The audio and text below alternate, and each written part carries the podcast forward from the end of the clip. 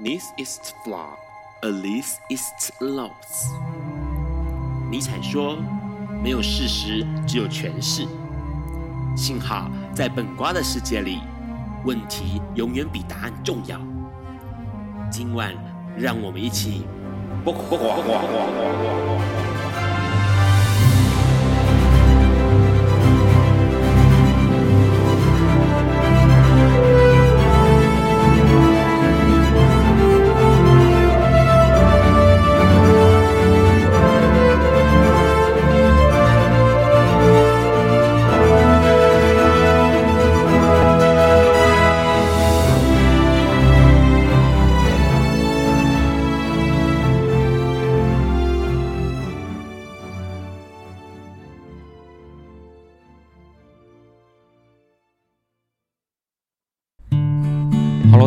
今天是二零一九年九月十九号，礼拜四晚上九点钟，你所收听到的是不瓜笨瓜秀 Live 直播第一百四十集哦。我是主持人 Ron，笨瓜秀每周四晚上的九点到十点钟播出。你可以从中华电信的 HiTune App 上面收听到，海外的朋友呢，你可以从笨瓜秀的 FB 粉砖上面哦看到 Live 直播，或者是收听到 Live 哦。那隔天的周五下午五点钟，你可以从笨瓜秀粉砖上面，或者 Podcast 或者 Hearlist 这个网站来收听到重播。待会直播的时段，如果收听有异常的状态呢，请你重开你的 HiTune App 就可以继续收听了。节目一开始呢，要赶快讲一下这个礼拜的新闻。这个礼拜其实发生了一些呃让人觉得很惊讶的新闻哦。一开始要先讲一下反送中了，因为反送中其实一直以来从六月到现在一直持续的在延烧。那当然呢，也有一些事情发生在呃周边，比如说台湾就发生了一个事情哦，这是今天昨天才发生的事件。这个事件呢，其实是在台湾校园里面发生的，因为台湾校园里面居然发生了陆生中国的学生殴打香香港学生的事情哦，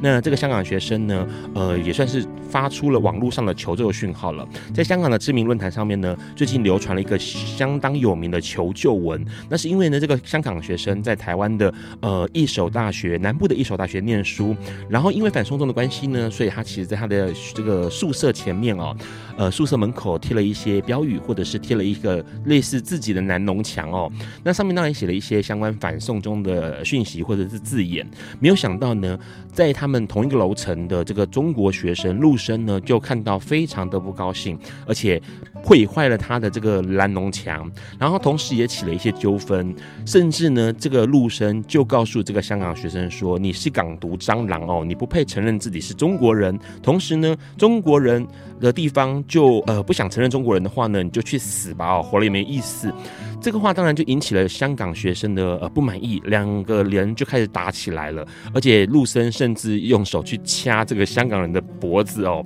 这个事情其实闹开来了，而且重点是香港学生也发出求救讯号，然后学校也摄入来了解一下到底状况为何哦。这个事情其实让人呃非常的惊讶，而且也感到遗憾哦，因为居然会有中国的学生在台湾的地区，然后做出这样的行为来，相当相当的让人觉得不可思议。当然呢，持续的。关注反送中，或者是像香港目前的议题，是我们每个人都可以做到的事情。虽然我们不能够去香港跟大家啊一起面对这样的困苦，但是台湾。会不会在未来，香港假如真的被中国呃怎么样的话呢？台湾有可能也是相当相当的呃危急的哦。除了这消息之外呢，当然还要讲另外一个事情，这个跟香呃跟 HIV 感染者是有关系的。因为呢，过去以来一直以来都有 HIV 感染者在面临就医的时候会发生一些问题，比如说他可能很诚实的在这个医疗单上面哦写上他是 HIV 感染者，但是没有想到在院方和医方看到了这样的讯息之后呢，可能会希望他转诊去其他的医院，而不要在呃这个就诊的医院来看医生哦。那这个情况其实层出不穷，目前就有相呃相当多的 HIV 感染者就提出了这样的呃算是申诉，或者是像这样子的呃困苦的求救哦。那这个讯息让呃台湾的许多 HIV 的 NGO 也相当关注了，同样是艾滋感工作。网络的社群经营者，也是联合医院阳明院区的研究员哦，蔡伯成呢，他就希望能够为 HIV 感染者发声，同时呢，也呼吁看看政府是不是能够成立相关的这种法服单位来帮助艾滋感染者哦。因为过去以来，我们常常会遇到一个状况，就是感染者他会遇到这样的申诉无门，然后也不知道该怎么样去就医。那是不是有这样的法服单位可以出现哦？那根据呃跟这样的呃提出的希望或者是要求哦，机关署。罗一钧医师呢，他也发出了声明哦，就是说，其实假如 HIV 感染者遇到这样的状况的话，请你一定要记下来这个医生跟这个医院哦，然后呢，其实你可以提出向政府提出申诉的。那机关署呢会派相关人员到现场去，到这个医院去做详细的调查。那这个情况可能会发以惩处，所以大家如果是有遇到这样的状况，HIV 感染者千万不要让自己的权益或是让自己的这个呃身份受到委屈了。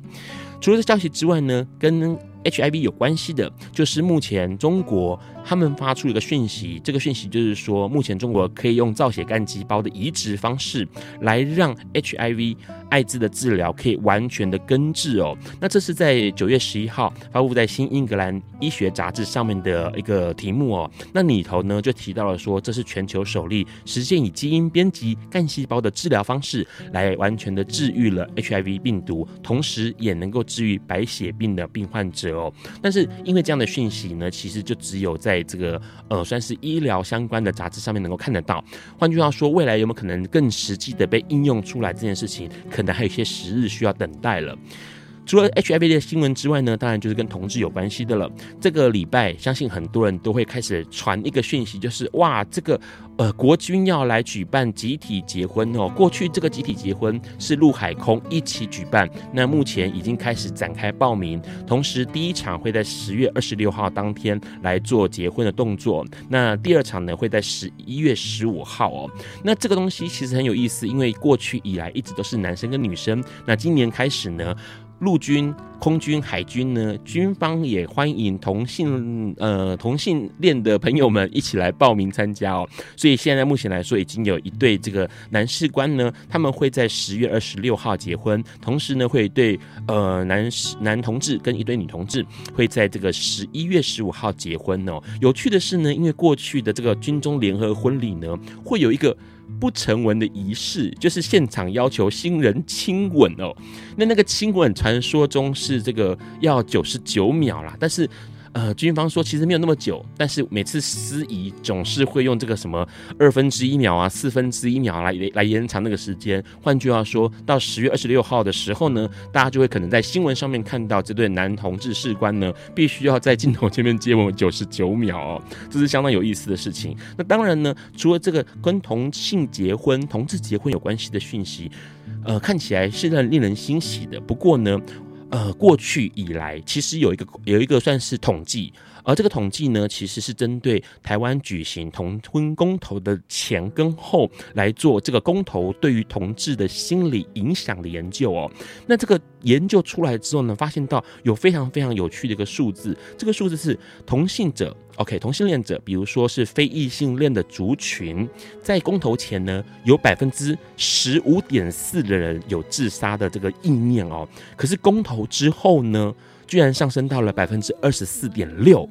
换句话说，其实，在公投之后，大家都记得去年的公投，其实这个成果看起来哇，好像是一面倒的，对于同性结婚是不利的。因此，许多的同志朋友们认为说，哎呀，天哪，此生无望的感觉。所以在公投之后呢，反而有许多的人来这个有这个自杀哦的念头。那当然呢，这样的心理健康研究报告出来之后呢，更可以让我们理解到一件事情，就是社会上的许多的风向，或者是许多的。决定其实影响到每一个个人的心理状态，同时也可能会影响到每个人的呃关于未来的想法哦。当然，除了这个消息之外呢，要提一个讯息，这个讯息其实也是跟这个整个社会上是有关系的。不过事情是发生在美国，美国哈佛医学院研究员呢，他们就发现了一个事情，这个事情他们经过统计之后发现，有超过三百三十万名的女性，十八到四十四岁的美国女性，他们的。首次的性经验居然是被强暴哦！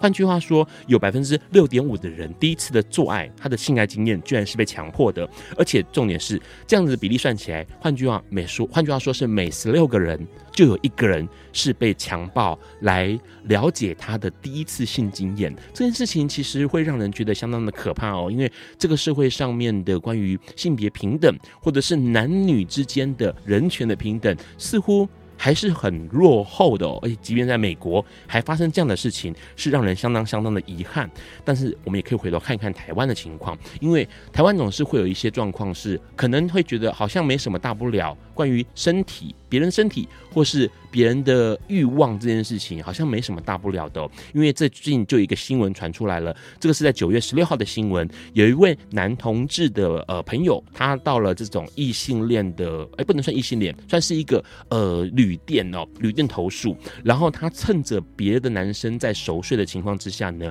他去呃算是抚摸他的下体哦。那这个情况发生了之后呢，这个被摸的人当然就立刻逮他，而且把他扭送警局哦。那这个情况之下，这个摸别人的这个男生哦，这个同志呢，他就被判罚了五万块的这个赔偿金哦。那他这个理由是说，虽然对方好像说，哎，好像他们有眼神交汇啊，似乎对方有意思啊，但是问题是，他还是的算是触法的状态，所以。呃，这件事情跟刚刚美国的新闻相较之下，我们可以看得到一件事情是如何尊重别人的身体，如何去了解别人的身体，这件事情是相当重要的，而不是说你想要怎么样就怎么样的了。这是以上今个礼拜最重要的几个关于艾滋、跟同志还有性别人权的议题的新闻哦。在待会我们跟我们今天来宾多聊一点之前呢，我们要先听这首歌，这首歌是梁静茹带来的《慢冷》。Hello，你现在在收听的是《不瓜笨瓜秀》Live 直播。我们刚先听到了梁静茹的《慢冷》这首歌哦，收录在二零一九年。你好吗？太阳日常日常如常升起哦的这个专辑里头。刚刚先听到了一些新闻，我们马上要跟我们今天来宾来聊一下哦，他对于这些新闻的想法。我们先请来宾自我介绍吧。Hello，嗨，大家好，我是资深公关经理，我是伊康。伊康，伊康你好，伊康也是一个那个网红，是啦，我是。有自己在进行部落格，是对对对。好，一刚刚听到了一些讯息哦，新闻，你哪个新闻是特别有感兴趣的，或者特别有想法的？感兴趣的吗？我觉得有趣的是那个国军联合婚礼那个啦。怎么说？因为同性婚姻过后，就是可能大家对国军的印象还是比较阳刚一点嘛，所以有这样同，就是在联合婚礼上面有同性伴侣要在上面结婚，我觉得。以一个公关的角度来说，那一天一定会是各大电视台就争相采访的一个盛事，因为毕竟是应该算是国军首次吧。那大家对于国军的印象都是比较阳刚，然后比较可能有制度或者是比较保守一点的形象，所以这样子的新闻可能不太了解那一天会不会国军有其他长官出来发表一些什么意见这样子。有有制度，他们不是要接吻九十九秒吗？哦，这制度吗？这也是一个很不错的制度啊，其实。好，因为因为，但换句话说，其实当天应该就你这个公关专业公关人来说，他应该当天镜头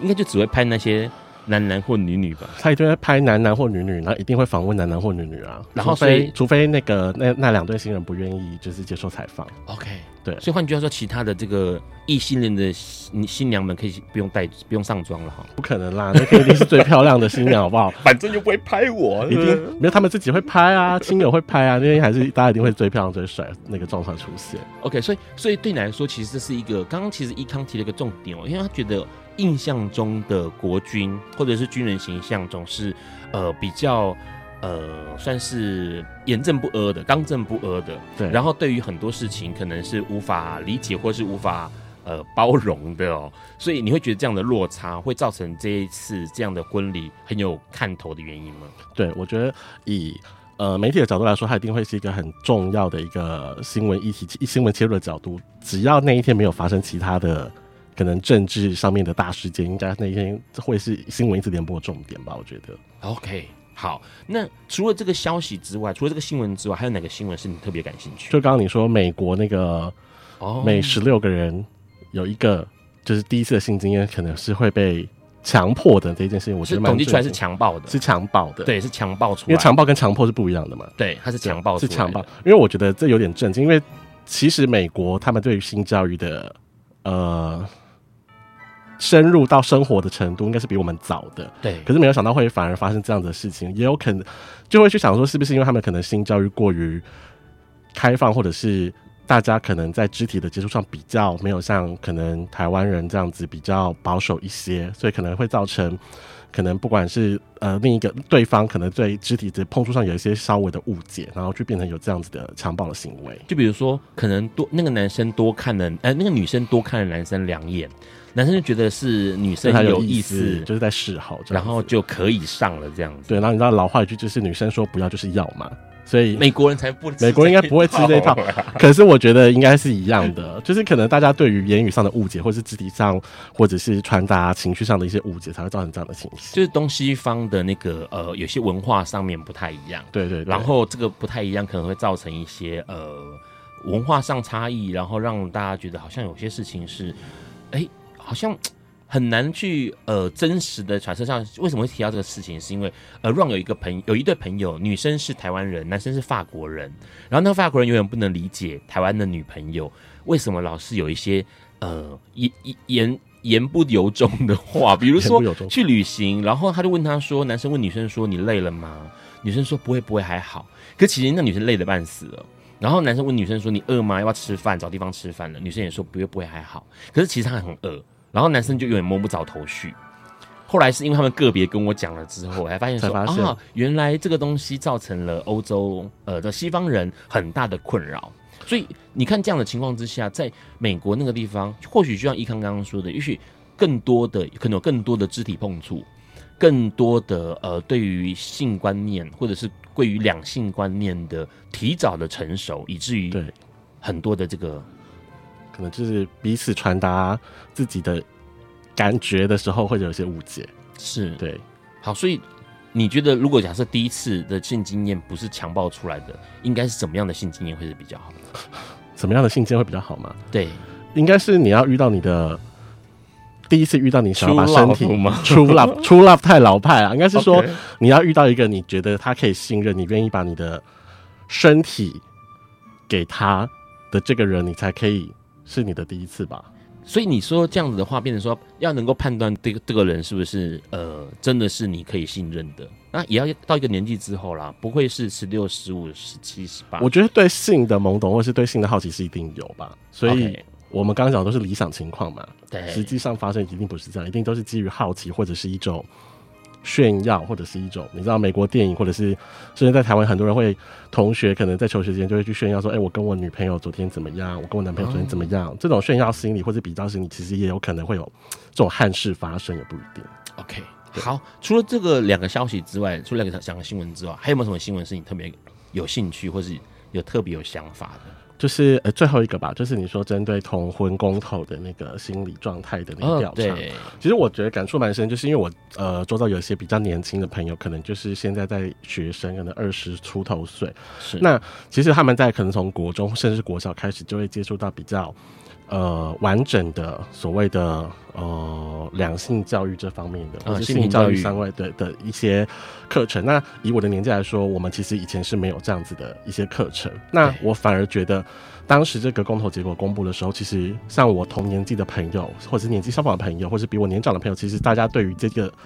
结果就会觉得说啊，其实不意外。对对，那可是我一些比较年轻的朋友，可能二十出头岁，呃，十九二十岁的朋友，他们可能对于这样的结果就反而很意外，因为可能也许他们的成长环境，或是他们的朋友圈当中，或是他们的同文层当中，其实对于这样的事情，他们都觉得说，大家都是可以接受的，都是很开放的，都是很正面来看待这个事情。可是实际上，当公投结果呃出来的时候，反而不如他们的预期，是，所以那个时候其实有很多新闻出来说，有很多可能学生或者是有一些同运的比较年轻的一些朋友，可能就是有自杀的倾向，或者真的可能已经自残，或是这样的情形，我会觉得其实蛮不舍的。但是另一方面也很讽刺，就是觉得我们的心态就是觉得，哎呀，这个社会就是这样子，对，对我们好像也是已经习惯了一种有点低人一截的这样子的一个形象。你说这个社群里头啊？对啊，OK，对，就是这个社群对于所有的人来说，我们好像已经习惯了，就是我们。好像异类，或者是我们就是跟人家与众不同，所以我们受到这样的对待的时候，我们是反而有点习惯的。可是比较年轻的朋友反而对于这样的事情比较不能接受。我觉得这个是刚好是两性教育上面一个有执行的一个很明显的差异。嗯，对。那重点是哦，其实他这个调统计调查还针对了异性恋来做调查。嗯，然后公投前跟公投后呢，自杀意念的呢，只有就是都说都是百分之五趴或百分之六趴，也就是说，嗯、其实异性恋对于这个公投是没有任何的想法或任何的感觉的。嗯嗯嗯。所以呢，其实那个自杀意向是没有任何的改变。嗯、那但是同志族群呢，就上升了非常多，上升了几乎快要呃算是九个百分点，快十个百分点哦。那这个情况其实可以看得出来，就像刚刚康说的。换句话说，现在越来越多的年轻世代朋友们，对于这件事情，是因为越来越多的教育跟资讯，已经可以完全理解。所以，当他看到说政府的责决策跟整个的民意上面的风向不太一样的时候，他们反而会觉得很错愕，或者是觉得哎，相当的惋惜哦。待会我们要跟我们的易康来聊一下关于他的这个公关生活，因为刚刚听到了几个新闻。益康都会从这个公关的角度来分析或者来分享这样的消息哦。待会我们来多聊聊。待会呃，在这个之前呢，我们要先听这首歌，这是郑兴要带来的歌曲《台北下的雨》。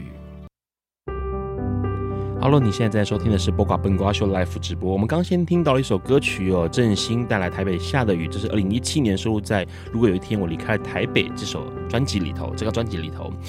今天要聊到一个话题，这个话题其实应该跟说，呃，过去呃，大家都会说六月、七月的时候要避开这个毕业潮找工作，那九月份的时候呢，其实是很多人要转职的时候的下手的点哦。那相当多的朋友在 Ron 身边，有许多人从这个呃，算是。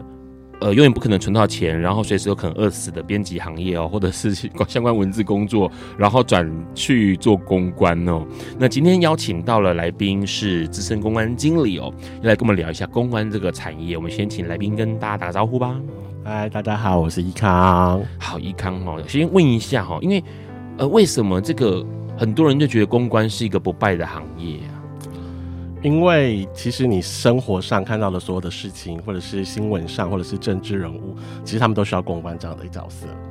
就是不管哪个产业都需要公关，不管哪个产业都需要公关。好，对，所以有可能其他的这个部门，或者是呃。其他的面向，在某个企业里头，或者在某个这个不管是团体或组织，或者是这个政府单位里头，还有可能被裁撤掉，但公关永远不可能。对，因为公关是一个危机处理的单位。OK，好，所以先问一下，因为呃，伊康在做公关这个行业做多久了？大概公关工作总共加起来大概十年，十年。对，OK，所以你是科班出身，有有这种科系吗？有，其实有科系就是。公共关系暨广告学系，但是我不是本科系，我其实基本上我是外文系的。外文系，可是外文系好像也派得上用场，对不对？对对对，因为其实很多像，因为我是在饭店担任公关，那在饭店担任公关，其实英文能力是基本的。OK，对，好，待待会要聊一下那个有哪些条件才可以成为公关人。在那个之前，先问一下，因为只是说你你读外文系，你所以你是主修英文。呃，我主修的是德文，德文，然后呃，有第二语言吗？第二德德文就是我的第二语言哦，所以是英文是主，英文英文是我的第一外语，德文就是我第二外语。OK，好，所以是英德两个语言。对对对，好，那只是说为什么你呃念完这个之后不去做相关的，有相关的，比如说外交官之类的。对啊，当外交官好像是一个梦想了。其实，其实我的第一个工作其实也是在做。采访编辑是在一个杂志社做采访编辑，然后是一个汽车相关的杂志。那你知道汽车很有名，德国很有名的就是汽车嘛，像是 Benz 啊、BMW 或者是奥迪、保时捷，这些都是德国的品牌。所以当时在这个杂志社里面的工作，其实就是做像是翻译，那像是基本的一些采访编辑，我们也是要做。那可能就是你担任采访编辑或者是文字编辑的时候，你就会接触到很多公关公司，嗯，可能或者是车厂的公关，那你会渐渐了解到公关这个工作其实太好赚了，也不是太好。赚了，就是觉得好像哇，表面上就是很光鲜亮丽的感觉。OK，对，然后你就想说哇，有一些什么饭店的发言人呢，或者品牌的发言人，那其实就是公关的一部分嘛，就觉得哇，很光鲜亮丽。所以后来我在转换工作的时候，就想说，哎、欸，那我就我觉得我的个性也蛮适合的，就是想说，那转到公关这个产业这个领域来试试看。因为我有朋友，好多的朋友都是因为这样子，然后就跑去做公关了。非常多，而且多到从之前杂志社里面的服装编辑，然后他是他通法语，然后呢，后来就离开之后，应该是精品品牌做公关吧？对对。然后呢，也有一个朋友也是做，也是也是车线的、嗯、汽车的，然后后来也是跑去做汽车的公关。嗯嗯，然后我们就说天，当然我们就会一个那个觉得说，哎呀，怎么会离开我们这个以前是老战友嘛？我们就会说，以前都把别人捧你的 LP，现在换你去捧别人 LP 了哈，就是 因为因为记者那个身份就会。就会哎、欸，先问一下，就是公关会去捧记者嘛，对不对？就会照顾把照顾记者照顾好。对对，就不得已的，是也不是不得已啦。因为像我们现在工作比较久一点了，其实很多记者，呃，应该说饭店线或者是美食旅游美食线的记者，其实大家还蛮多都蛮资深的。那后来比较新的，其实都是跟我们差不多年纪相仿，或是比我们更年轻的。所以其实我们在相处上或是工作上的相处，其实都还蛮像朋友的，是会有特别说要去捧谁，或者是。可能不会像精品的公关，或者是有一些其他的公关需要去特别捧一些记者。他们可是因为因为之前 Ron 就是做记者的，然后我就一直很长，我的 LP 就被捧来捧去这样子。然后然后你知道吗？就是我会让我觉得很刚开始当然年轻的时候不知道，然后我就觉得说哇，实习公关做的好体面的。比如说有一次我记得是弄那个那个呃那个小车叫什么？嗯，是也是那个。Mercedes-Benz 他们旗下的 Smart，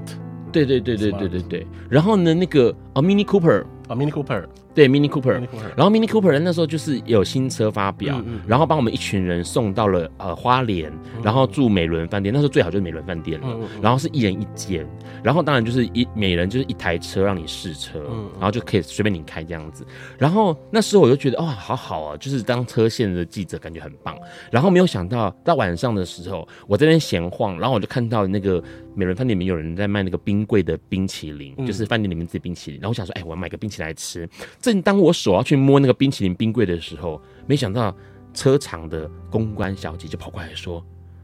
谢大哥，你要买要吃冰吗？”我说：“对。”然后说：“你等一下。”然后他就问说：“因为他有没有人要吃冰？有没有要吃冰？”然后问一问之后呢，就帮我们把这个冰买掉。所以换句话说，去那一趟的旅程呢，三天两夜一块钱都没花到。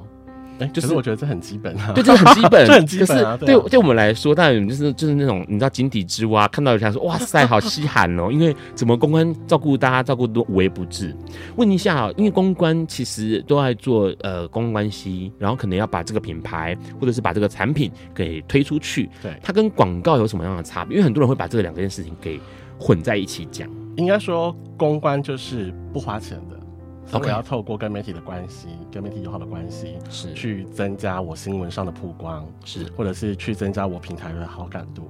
广告就是要花钱的，OK，我花钱的就叫做广告。是对，比如说我想要花钱做一个新闻植入，我想要花钱在杂志上做一些广告露出，我想要花钱做 Facebook 的广告，这样就是广告。嗯，对，所以比较简单的分法就是有花钱的就叫广告，没有花钱才叫公关。所以公关是拨拨钢筋挂拨钢筋就对了，拨钢筋对。所以换句话说，呃，公关的人都会对应到记者媒体，对。然后可是广告的话呢，它就会对应到业务，对。啊，比如下广告啦、买广告这样子。但是上公关其实也会对应到广告业务。公关也会对应的广告，为什么现在是混？通常呃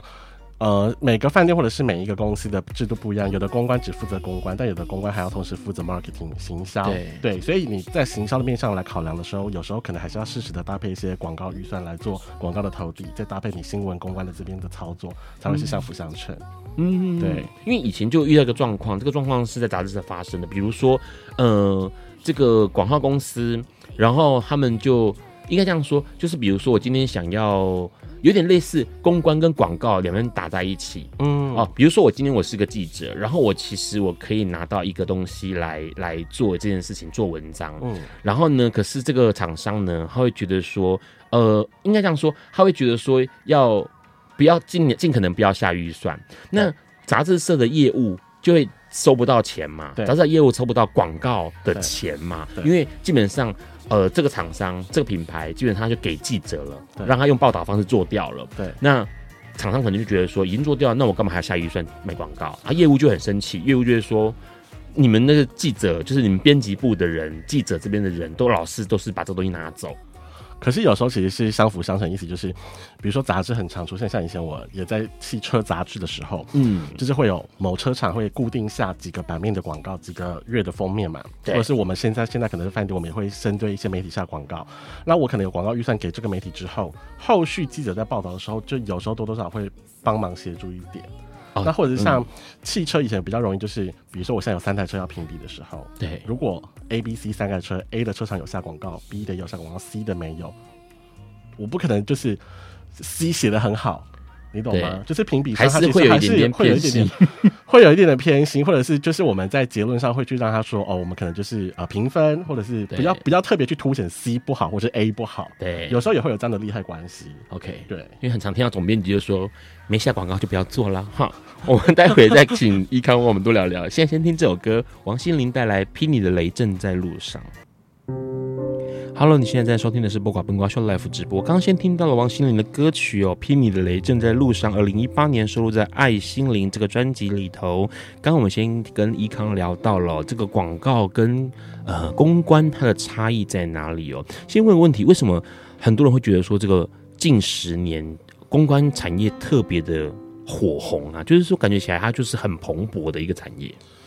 近十年了，因为我刚刚有说，就是公关就是各个各行各业，或是各个品牌，或是甚至政治人物都不可以或缺的。那我觉得也是一个媒体生态的改变。像现在大家就是社群社群媒体啊，或者是比如 Facebook 啊、IG 啊、YouTube 啊，大家随时都可以像是记者一样去。揭发或者是分享任何生活上发生的重大事件的时候，那这个时候公关这件事情，就是公关危机的处理，或者是公关在对于品牌对外的一个展现就非常的重要。是，所以应该说，大家整个大环境的影响，导致公关这个产业是越来越蓬勃，因为变成说个人媒体的呃，算是越来越普及跟。呃，算是大家都可以参与的状态之下，对各个企业啦，或者是政治人物啦，或者这些面对到的各种危机就更多。对，坦白说就是这样子。那可能像以前，可能比如说。可能新闻刚像我自己还刚进这个产业的时候，对于新闻植入这件事情其实不是那么了解。是，当你后来渐渐的，现在大家可能在电视上看到新闻，或者是呃网络上看到一些部落格的分享，或者是一些呃新闻媒体的 Facebook 的一些分享跟宣传，你其实一看就会知道说这是一个叶配文，对，或是这是一个新闻植入文。嗯，其实因为我觉得现在的民众对于这样的认知其实也越来越高，所以公关在一些新闻的操作或者是一些品牌角度的操作上，其实也越来越。要进化成更不一样的一个方向，所以才会让说这个产业是越来越蓬勃。是，所以应该来讲说，呃，我们既然知道公关它的重要性哦，呃，大家很能理解说公关公司在干嘛，因为就让知道的很多公关公司的朋友，就是每天很忙很忙很忙，嗯，所以公关公司他们都在做什么？就公关公司在做什么？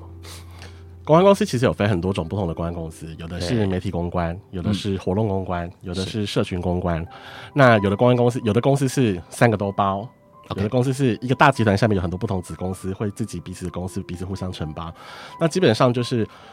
我举个例子来说，今天如果苹果 iPhone 十一发表，它需要办一个记者会，那。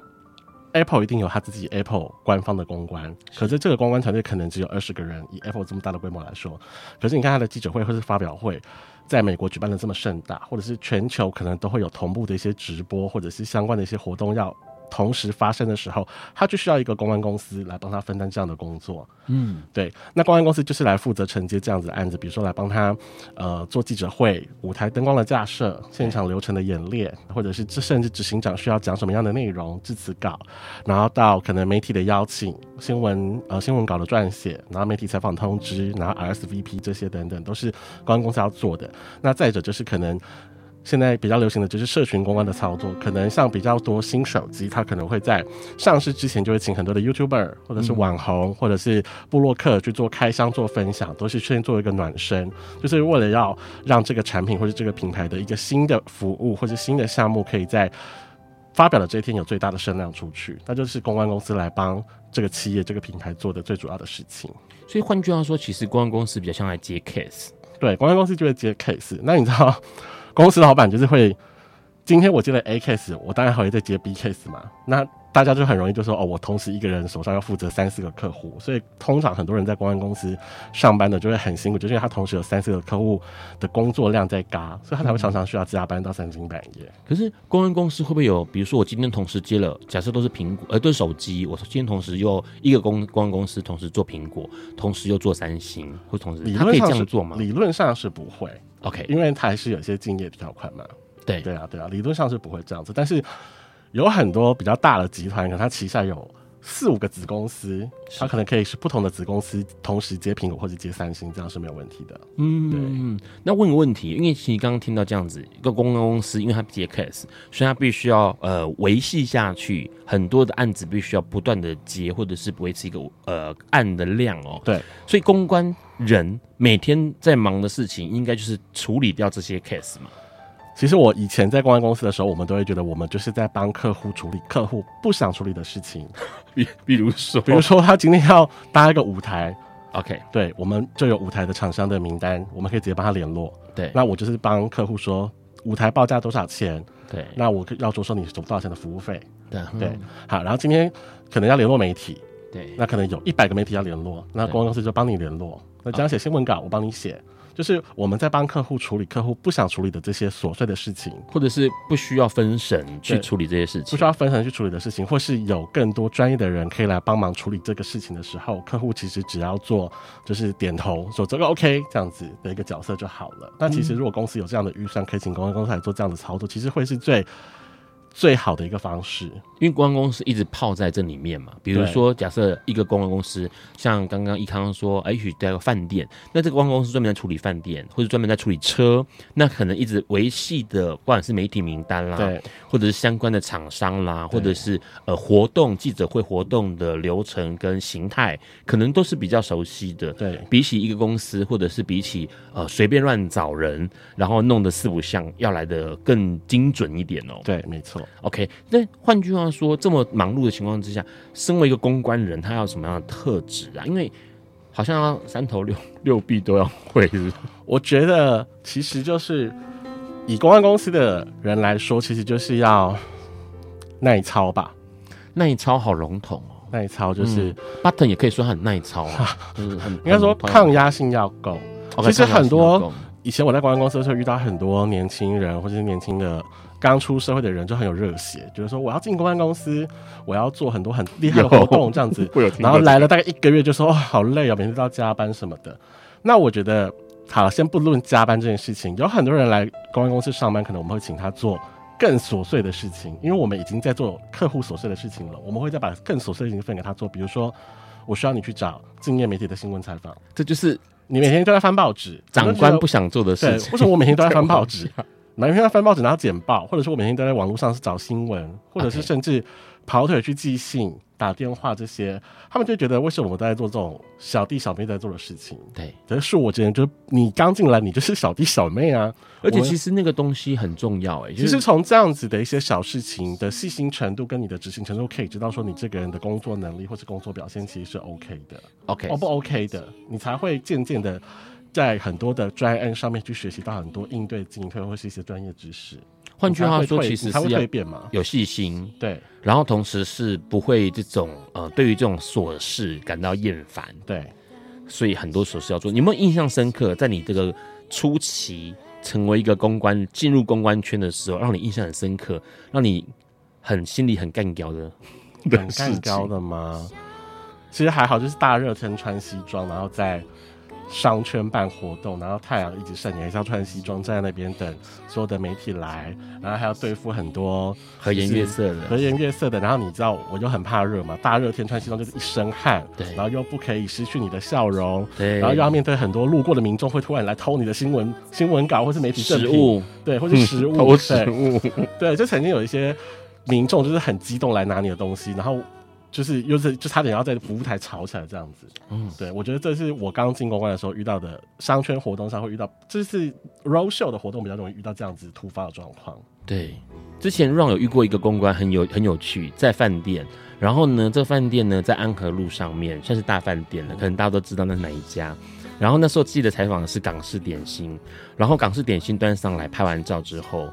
那个官居然就自己吃起来了，然后我就傻眼，我就说，然后重点是他吃的那一盘呢、啊，其实还没有拍到，因为它是一道一道拍的，然后所以当他拿起来，他说这个水晶饺，这个翡翠水晶饺非常好吃，你一定要试试看。他就拿筷子夹了，然后送进他自己嘴巴里面去，然后我就傻眼，我就问摄影师说，这个拍了吗？他就说还没拍，我就说这个还没拍，然后那公安小姐就说啊。我再去帮你拿一盘。然后我心里想说，这个是只要太害自家了吧？然后呢，接下来他就是展现出了他就是只要是拍完的，他就把它拨到另外一边去，然后就开始自己吃起来了。这是公关人应该要有的行为，不应该，不应该。身为一个饭店的公关，我们一定等所有的媒体或者是摄影大哥都拍完之后。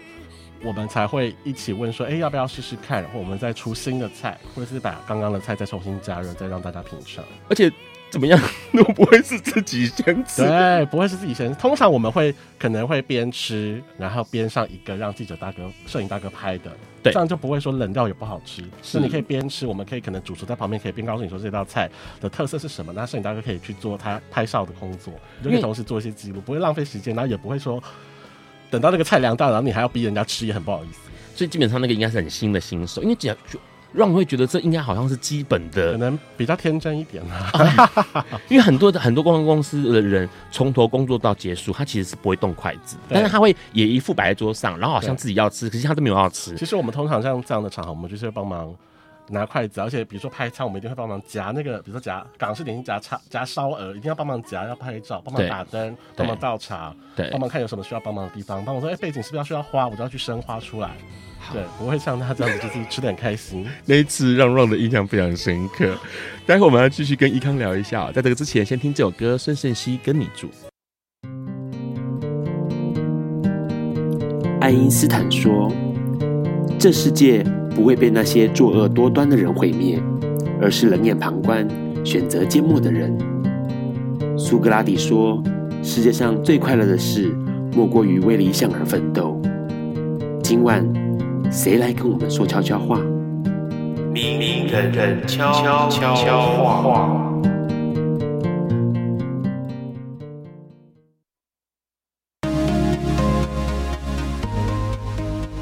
大家好，我是邱庆伟。生活是自己的，只有自己知道个中滋味。别人给的感受只是调味，享受自己喜欢的才有意义。接受不完美的自己，接受现在的自己，和自己和好，未来的后悔就会变少。没有人应该一直都快乐，但我们都值得快乐。我们都有悲伤的资格，脆弱不一定是一种耻辱。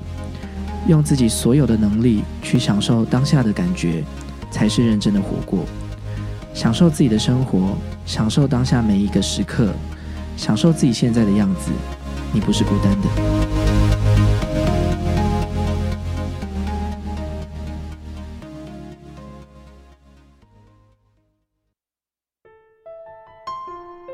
Hello，你现在收听的是《不寡本瓜秀》life 直播。刚先听到了孙盛熙的歌曲《跟你住》哦。刚刚我们先跟一跟一康聊到了一件事情，是公关要有的特质哦，也提到了让。遇到公关很有趣的经验，先问一下一康，你自己在做公关这样十年的里头，嗯，除了刚开始的那个工作量，然后工作的性质之外，这十年里面有没有什么事情是让你印象很深刻的啊？印象很深刻的嘛？对，嗯，或者是有有趣的事情，你看到的公关界的乱象，公关界的乱象就是，好了，可能就是像比如说 Ron 刚刚说的那个很天真的公关。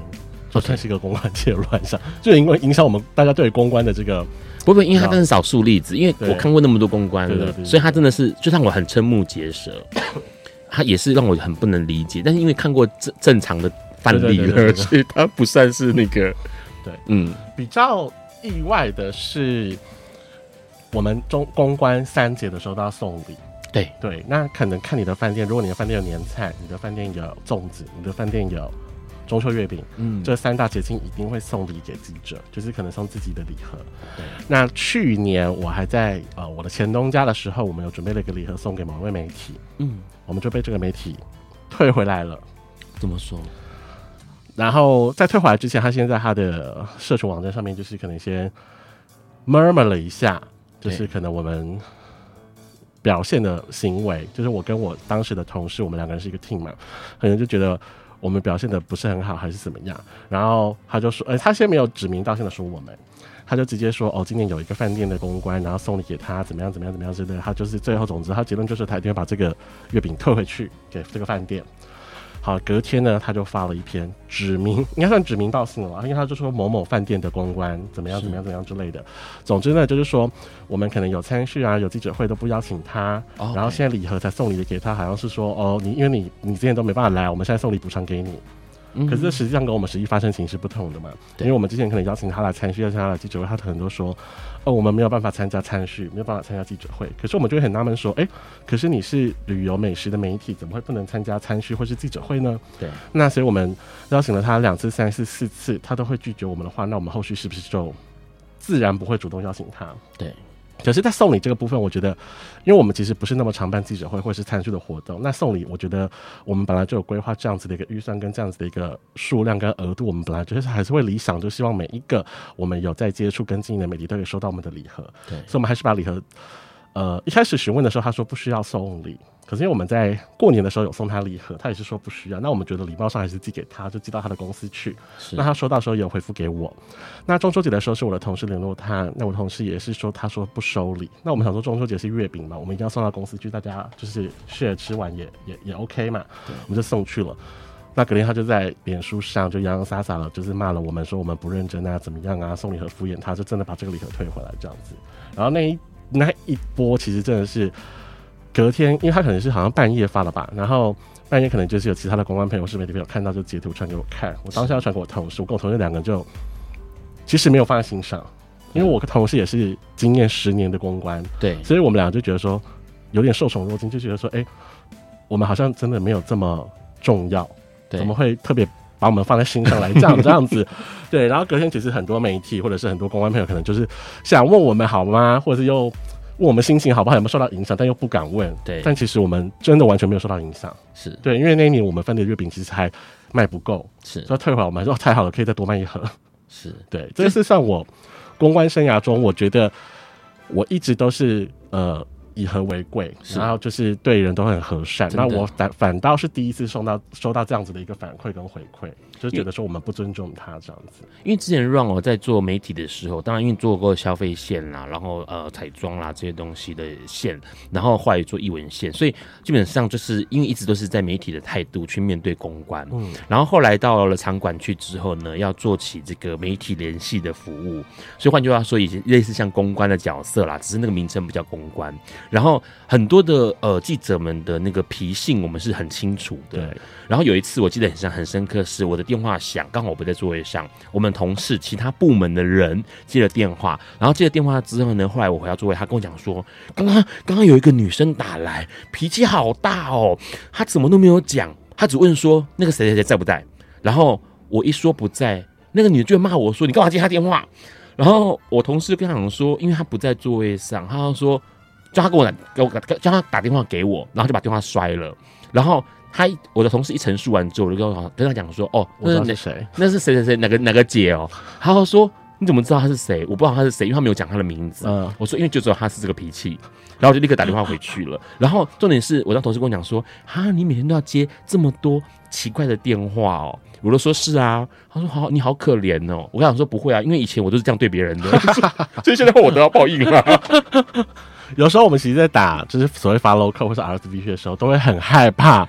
接下来就说：“哎、欸，某某哥、某某姐，你好，请问你现在忙吗？我是台北呃不不不酒店的公关。”这个超讨厌的。我只是我，我必须要，可是你要先讲啊，不然怎么办？你再忙，我就赶快挂掉电话、啊。你知道我有遇过很多公关是这样，他就就讲这段台词，看他们一讲完说你在忙吗？我说是，他就说他就继续继续接着讲哦，我们几月几号怎么样这样。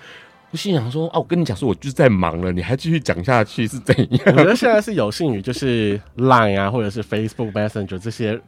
那个产物的发明，所以我们其实真的不需要一个一个打电话，可能用 Line 或者文字。那如果他对方及时没有办法回复，他看到之后他也会回，那我觉得就会减少这些很多的摩擦。因为以前我在办公室打电话做 RCP 你们都超害怕的，我我不会害怕了，只是我同事听我讲完电话就会说你好假哦，你刚刚我就说，可是打给对。媒体的语气就是这样子，啊，对，就是要就会装嗨啊，而且有时候 可能发新闻稿要去追那个露出的时候，对，就不好意思说某某姐，哎、欸，你最近好吗？说不不不，没有啦，我们今天有发一个新闻稿，不知道你有没有收到？对，然后我就会说，因为我最近信上有人被挡信，我怕就是你没有收到，那你有收到的话就跟我说一下哦，对，这样子，对我都用这一招，欸，哎，对，因为这样子的话比较听起来比较礼貌，因为你总不能打过来说我们有发一个新闻稿，再请你多帮忙，你报了没有？对，就你报了没？有的会说你报了没？然后我有听过媒体说，有一些公关公司的小公关会发信给他说，露出后请回复链接给我。超超夸张的，怎么想说你到底哪根葱啊你？超夸张的，超很，可是很多，所以我们现在就是其实就是会用一个比较婉转的方式来问，或者是或者是会问一些比较熟悉的媒体说，哎、欸，我刚刚有发一个新闻稿，你们有没有收到？我怕我有问题这样子。就是会比较好解决啦，不然以前我们真的是小公关的时候打电话真的是心惊胆跳，因为我真的很怕吹那个吹记者会的口很烦很烦很烦。很烦啊，因为我们时间很满，就是说你有可能一天要跑一个下午可能要跑两三场，对，然后我可能就变成说决定就只要去一场，因为实在是跑嘎嘎不来，然后可是公关就一直抠一直抠，抠到让你觉得很可怕，就是我心在现场，在某个 A 厂的现场，然后 B 厂的人一直打电话来，对，然后我们在做笔记啊干嘛的，然后要一直吵这样子，对，他就一直吵，然后我们觉得很烦，而且角色公关其实也很难做，因为之前 Ron 就遇到一个状况，这个状况其实很有趣，那是在车线的时候，然后那时候因为呃福特汽车呃基本上是老字号，所以他们其实做公关这件事情，我不知道那时候是因为公关公司没有这么的用力还是怎么回事，他们那时候是个小改款，然后呢把我们一群人用游览车拉到了呃某一个高。桃园的某个高尔夫球场的现场，然后呢，结束的时候呢，其实没有送礼物。那消费线的记者，其实说实话，而且是这种这种高单价的消费线的记者呢，都拿礼物拿习惯了。嗯，所以你知道，当我们离开现场的时候，我们所有人乱纳闷，就是当然老前辈们更纳闷，前辈的记者们更纳闷，说为什么都没有拿礼物？当我们上到车的时候，发现每个人那个游览车上面每个座位上面被放了一个大概巴掌大的礼盒，巴掌大的礼盒是。缎带绑起来，我们想说哇，这什么东西？终于有，还是有送礼物，只是不是当面交给我们，是放在我们游览车上面。然后就有一个大哥，他大概已经在这个产业跑了快三十年了吧。他打开那个缎带礼盒，打开了之后，他就傻眼，他就说：“这啥小啊？”他就很生气。然后其他人刚刚打开打开看，然后就问说：“是什么？是什么？”原来是一盒手工饼干。然后现场哦，至少有五个记者就把这个手工饼干摔在车上。就直接把它倒出来，然后摔在车上面，然后所有人就说明天不报了。隔天真的没有一个媒体敢报复的汽车，真的吗？这个很可怕，因为因为其实车线其实被养，应该说养坏了吗？宠坏了。你看我们公关多难做人，送饼干也不行，不行，那个手工饼干不行。然后当然我那时候还是菜鸟小记者，我就看到有两个喜滋滋的，想说、啊、好棒哦，有个公关饼干，那个手工饼干可以吃。可是其实对于老记者们来说，这个东西根本就是。在羞辱他们，他们觉得在羞辱他们，所以他们那时候现场就丢掉。而且重点是，后来是所有人同声一气，是隔天不报。哎，这件事情很可怕。对，其实我很呃没做好就，就我觉得其实现在因为网络新闻或者网络媒体太发达了，对，如果大家对于这个平台很不满，说隔天大家不报，其实很难，因为一定会有人。还是报，对，因为大家都有各自自己的工作压力跟 KPI 嘛。是，然后像之前我有遇到，就是媒体可能有分享说，呃，某一个可能甜点店吧，可能是后天才开，那今天可能有些媒体记者可能是其实是前一天要先采访，可是有些媒体记者可能前天没有空，所以再隔一天就是今天去采访。那大家就很先想好说好说，那可不可以就是我们后天或是明天晚上一起露出，一起露出，可能都是网络媒体，哎，就有人会先露出。就是有人喜欢偷跑，就有人喜欢偷跑，就抢想要抢独家嘛。可是这东西其实也没有什么好独家的，你知道吗？对，然后大家那个媒体就会被其他媒体公干，就觉得说你为什么要偷跑？而且你偷跑有什么好处？可是有几个就是这样子，对，你们应该有一些媒体就是会这样子，然后变成说喂给他们东西就喂不一样的。我们现在比较少这样的情况，除非有非常特别的议题。因为以饭店的新闻议题来说，其实有时候不是说那么的特别，除非说是新饭店开幕，或者是有一些客座主厨的活动，比较会去切不同的议题或是不同的时间点这样子。好，所以刚刚有有有朋友在留言说，还有没有错过马桶？我没有讲尼克路，这是这个是可以讲的吗？这是什么？没有，这是我以前在公关公司的时候被一个客户性骚扰。OK，好，这个要讲，这个要讲是不是？对，我们可以延长结束时间，赶快讲。我以前在公关公司呢，就是那个公关公司比较老派，所以那个老板娘可能就是会很喜欢用的这种叫招待客户喝酒啊、吃饭这种方式。然后只要招待客户喝酒的时候，我们公司的业务的妹妹们或者是秘书的妹妹们就要一起去，说好听一点是陪吃饭了，实际上就是去倒茶倒酒、夹菜这样子。对，但因为那个客户其实是一个卫浴的公司这样子。OK。就他说马桶嘛，哈，这个卫浴的公司，然后，呃，那时候我就是我，所以我就是他的 account manager，我就是他的窗口。那那个窗口呢是个大叔，嗯，然后他跟我在电话上沟通的时候，其实都很不客气，因为我们只有电话上还没有碰过面。然后等到那一次饭局是一个大中午，在吃一个热炒店，我就还是去了。去了之后呢，就先喝了两大杯，大概这么大杯的纯的 whisky 这样子。是，然后喝了之后就开始就跟那个窗口就是聊天嘛，什么之类的。那聊天之后，他看到我就是突然就是对我的态度都变得很友善这样子。你说那个原本对你很不友善的大叔，对对对，就看到我本人之后就对我很友善这样。然后后来。每每每都被灌酒灌到喝醉了，然后那个大叔那个窗口也喝醉了，然后就说要去厕所。那我其实也很忙很忙了，那我当然还是说啊，那我要扶他去厕所，那我就扶他去厕所。他在厕所就强吻我，然后抱住我这样子。天哪！对，然后就把我推进小隔间，想要就是再进一步。然后那时候我真的也喝醉，我也有点吓到，但也不敢怎么样。可是当下刚好有别人要进来了，他就不敢再多做多做些什么。哇，对。然后我那时候其实。没有什么，可能因为我真的已经喝茫了，也没有什么吓到。然后我觉得一方面可能因为我是男生，所以不觉得这有什么多多大不了。因为可是如果今天我的角色是一个女生，我觉得这个人一定会吓死。对对，因为那天我喝完，就是处理好之后，我们大家一群人又回公司，然后所有的美眉们都醉倒在办公室。然后我那一天以喝醉的状态，还是打了 follow call 给所有的记者做记者会的 SVP，因为我还有另一个客户。然后我都以一个喝醉的状态跟，比如说让吗？你明天。会来吗？就是那种喝醉的语气在打发 logo，对。但是这件事情就是，其实我到后来就是才跟一些就是现在的朋友讲，因为我其实觉得这事情没有什么多特别的啦。是，可是大家就很 shock，就说哇，我等于就是被性骚扰啊！大叔的爱公关版呢、啊？对，但是那个。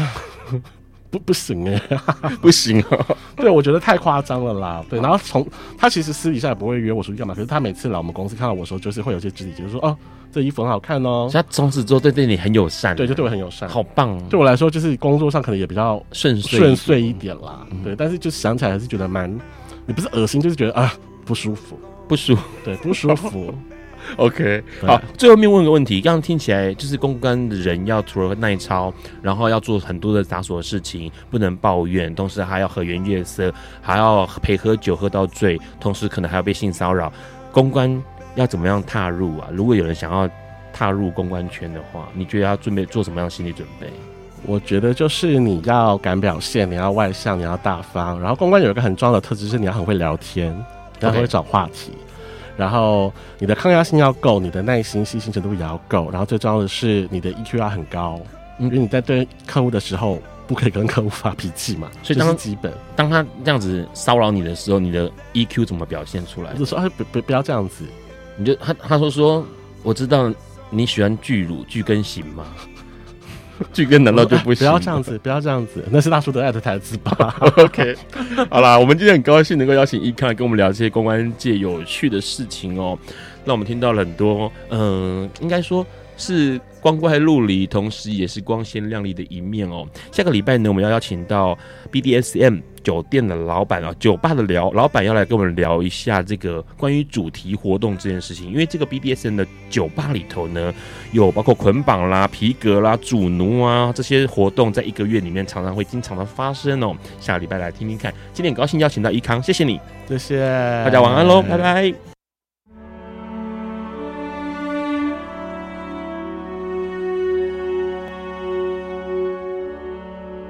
以上节目不代表本台立场，感谢路德协会与中华电信协助播出。